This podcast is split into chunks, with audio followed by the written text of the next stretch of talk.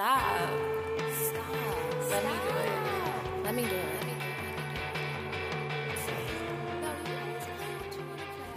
Vanakkam and welcome back to Kuttichalam's chat. This is your host Shweta Ashokraj, coming to you live from my wonderful hometown Chennai. I have a lot of things to be grateful for, and I want to begin each episode by expressing gratitude because I find that we often take for granted the very simple privileges that we hold. Discussing such heavy material, it is often easy to feel like you have no control over the power of these oppressive systems.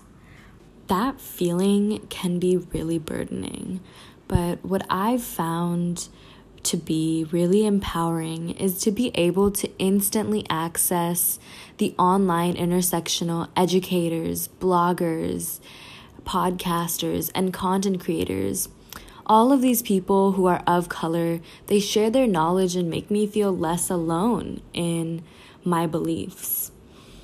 And so today, I'm really grateful for the way the internet has enabled me to liberate my thinking because without it, I may have been conditioned to be complicit to the patriarchal and punitive constructs that were being imparted onto me by my parents and society.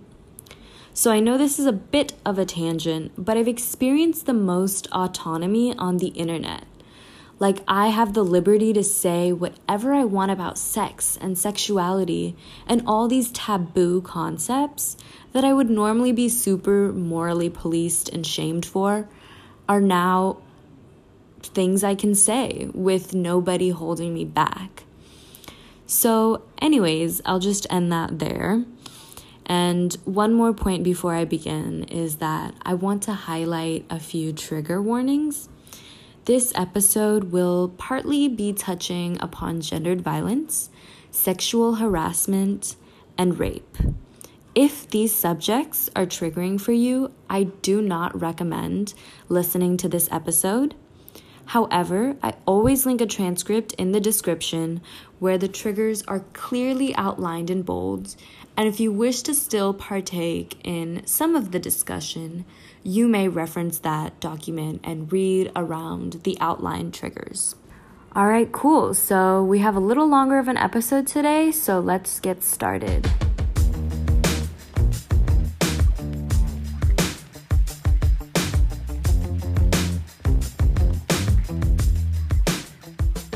I'm going to start the discussion on breasts by explaining this quite radical movement that started in 2012 in the United States called Free the Nipple.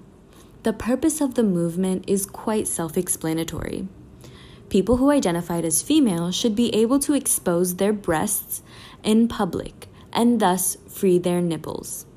Realistically speaking, this for sure will not pass in Brahminical patriarchies in India.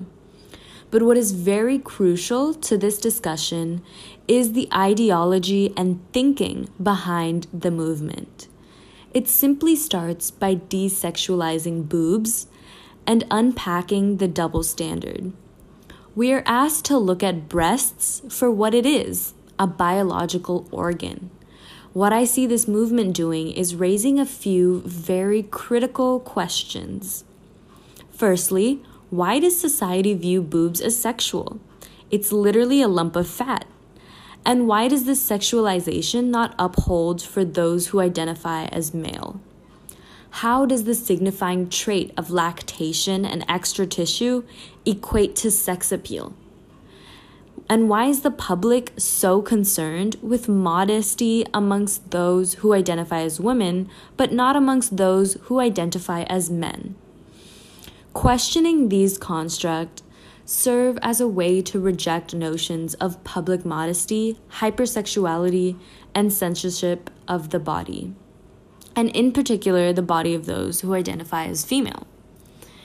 During the first series of protests, a director by the name of Lina Esco began documenting this iconic movement where women were on the streets topless, which then transformed into this cultural war for freedom, as Esco puts it, where we begin to see activism through art and street art in particular.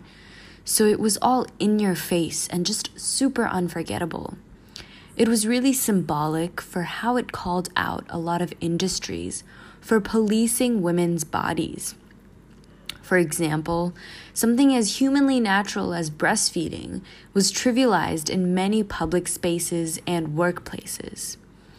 But I want to highlight that the discourse that these women were bringing up went further in saying that we should be able to free our nipples whenever we want and not just under the condition of breastfeeding. Essentially, this movement gained a lot of traction among celebrities as well. A few of them, including Miley Cyrus, Rihanna, Willow Smith, and M. Emrata, all took to social media in support of freeing our breasts regardless of gender and protesting the online social media policies of censorship over the exposure of women's breasts. And there was this underlying message that stressed consent. So even when I am topless, I am still not asking for it. Even when my nipples are exposed, I am not asking for it. And in India, this is a bold statement because there are still communities who believe that women do ask to be raped because of how they present themselves. In some cases, regardless of what women are wearing, people will believe that they deserved to be shamed for being raped.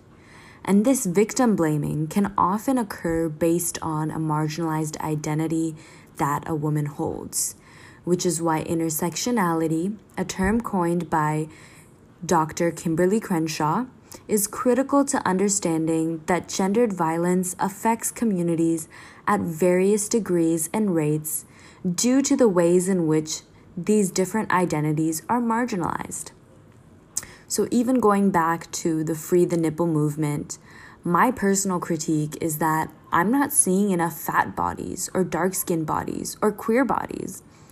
And aside from the few black celebrities, it's important to note that these women protesting were mostly white. A lot of women of color experience policing on a deeper systemic level than white women. Black women in America face so much scrutiny and violence. They are often the people that are going the hardest in the recent protests that are occurring in the United States, but yet they are the least protected. So we as a society have really failed black women, and I'm not trying to discredit the Free the Nipple movement, but there is a role that intersectionality plays within feminism, which is what I'm trying to point out. There's this amazing saying, and forgive me because I'm blinking on who said it, but it goes Nobody is free until the poor trans black woman is free. This quote beautifully encapsulates the importance of intersectionality in feminism and activism at large because the identity of being poor, black, trans, or a woman all individually hold different degrees of disproportionate violence and marginalization from both society and the state due to the patriarchal, white supremacist, capitalistic conditions in the US and many Western countries alike. But a poor black trans woman is facing various levels of oppression because their identities are not mutually exclusive. And Dr. Crenshaw explains through intersectionality how the intermingling of such identities play a huge role in systemic privileges and power imbalances. So, when we center the liberation of the individual that is most marginalized, we subsequently free ourselves in that process. And so, in India, this could look like centering the Dalit trans women's liberation. They are the voices that are constantly being encroached upon but yet remain the most critical voices in order to holistically understand what true and complete liberation looks like. That's why someone like Grace Banu is super important to follow. And I'll definitely link some works as well if you're interested in reading more, because I don't believe that the caste discourse is something that I am well versed enough to speak on. I'm still kind of learning and I'm new to it, so I want to point you to some credible sources rather than taking up that space myself. But anyway, I think it was necessary for me to still critique the Free the Nipple movement. And again, it's not to say that the movement was illegitimate, but looking at social movements from an intersectional lens is really, really important. Intersectionality mattered a lot to me as a dark skinned Tamil woman because I only truly felt empowered to take the step towards not wearing a bra because I was able to see other dark skinned women on social media and around me sexually expressing themselves by rejecting notions of modesty. And honestly, I owe a lot to black women for the role they played in breaking down colonial constructs of beauty because I would be so insecure about showing my thighs due to discoloration, which is actually really normal for dark skinned girls, but it's often shamed due to the centering of whiteness. Black women had uplifted me in ways that my own community had not. To be honest, for the longest time, I felt shunned by the Tamil community because of how I dressed. When I was in high school, I faced a lot of shame from older aunties just as much as I did from men, and sometimes even more. They would often project these patriarchal notions of femininity that women need to be prim and proper and submissive. These ideals were also inextricably tied to family reputation and honor. So, if I were to dress in a sultry way that actually made me feel comfortable in my body, my comfort would just be overlooked. Instead, they immediately resorted to slut shaming and body policing me because they have deeply ingrained conservative views on decency, which then become a measure of not only my self respect, but the respect of my family name. Although I will say the millennials in the Tamil diaspora make me really hopeful because I've been able to connect with a lot of people on Twitter, and that space was the first time I felt like I belonged to the Tamil community.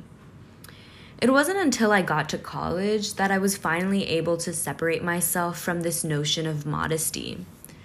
College was when I first encountered removing the bra, and it was a political act that I made against colonial feminism. In Indian culture, the bra is a concept of adornment that had existed since the Vedic period. If you look at many deities in Hinduism or even statues of female warriors, they're wearing breastplates made of metal. It was also common in gramams for women to wear saris with no blouses. Colonial feminism and the Brahminical patriarchy really worked hand in hand during colonial India, trying to sexually control women, especially dark skinned lower caste women. And you know, it's not to say that colonialism is the sole reason for subjugation of women, because even prior to British invasion of India, the caste system was highly prevalent colonial feminism definitely did supplement the continuation and institutionalization of Brahminical patriarchy in trying to subordinate women. The breasts were something that they became pretty obsessed with controlling. Potentially because sexualizing it serves as grounds for repression, since the colonizers were keen on framing dark skinned and lower caste women as backward savages and whores with no impulse control that just needed to be civilized. And the people who would save us were, of course, Brahmins and British people. Then, of course, America also had to go and commodify the breasts as something that you invest in because buying a good quality bra today is legit an investment.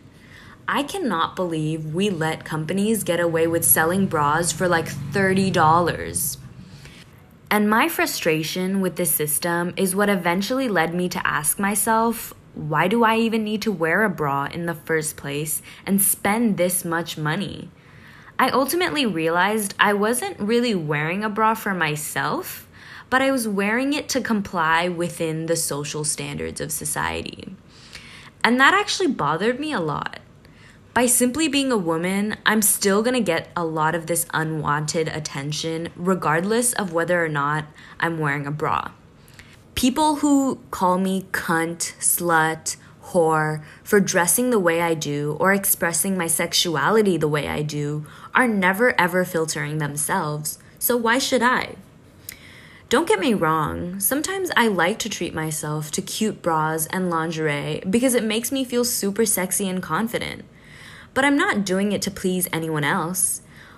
On a day to day basis, I find the bra restrictive and frankly unnecessary unless I'm doing sports or being active. Removing the bra provided me agency, but for some folks, agency may not look like removing the bra, and that's totally valid too. Because who am I to control and comment on your bodily autonomy? That entirely defeats the purpose of autonomy. What's important is that we as femmes are making autonomous choices tailored to our own comfort, however we may define that comfort. And the same goes for shaving. You don't have to reject shaving in order to be sexually liberated but I am asking you to consider whether you are doing it to satisfy the expectations of society. Being able to define my own sexuality provided me with control over my own body while also removing this constant fear that I had of failing society. How I see myself is no longer dictated by someone that isn't me which makes it so much easier for me to navigate my own space and consequently my sexual liberation journey. Okay, so I think this is a very powerful last note to end on. And before I let you go, I just want to say thank you for bearing with me through this conversation because it has been something I wanted to get off my chest for so long. Anyways, y'all, that's all for today. I will see you next week on Kutichalam's chat. Nandri and Vanakam.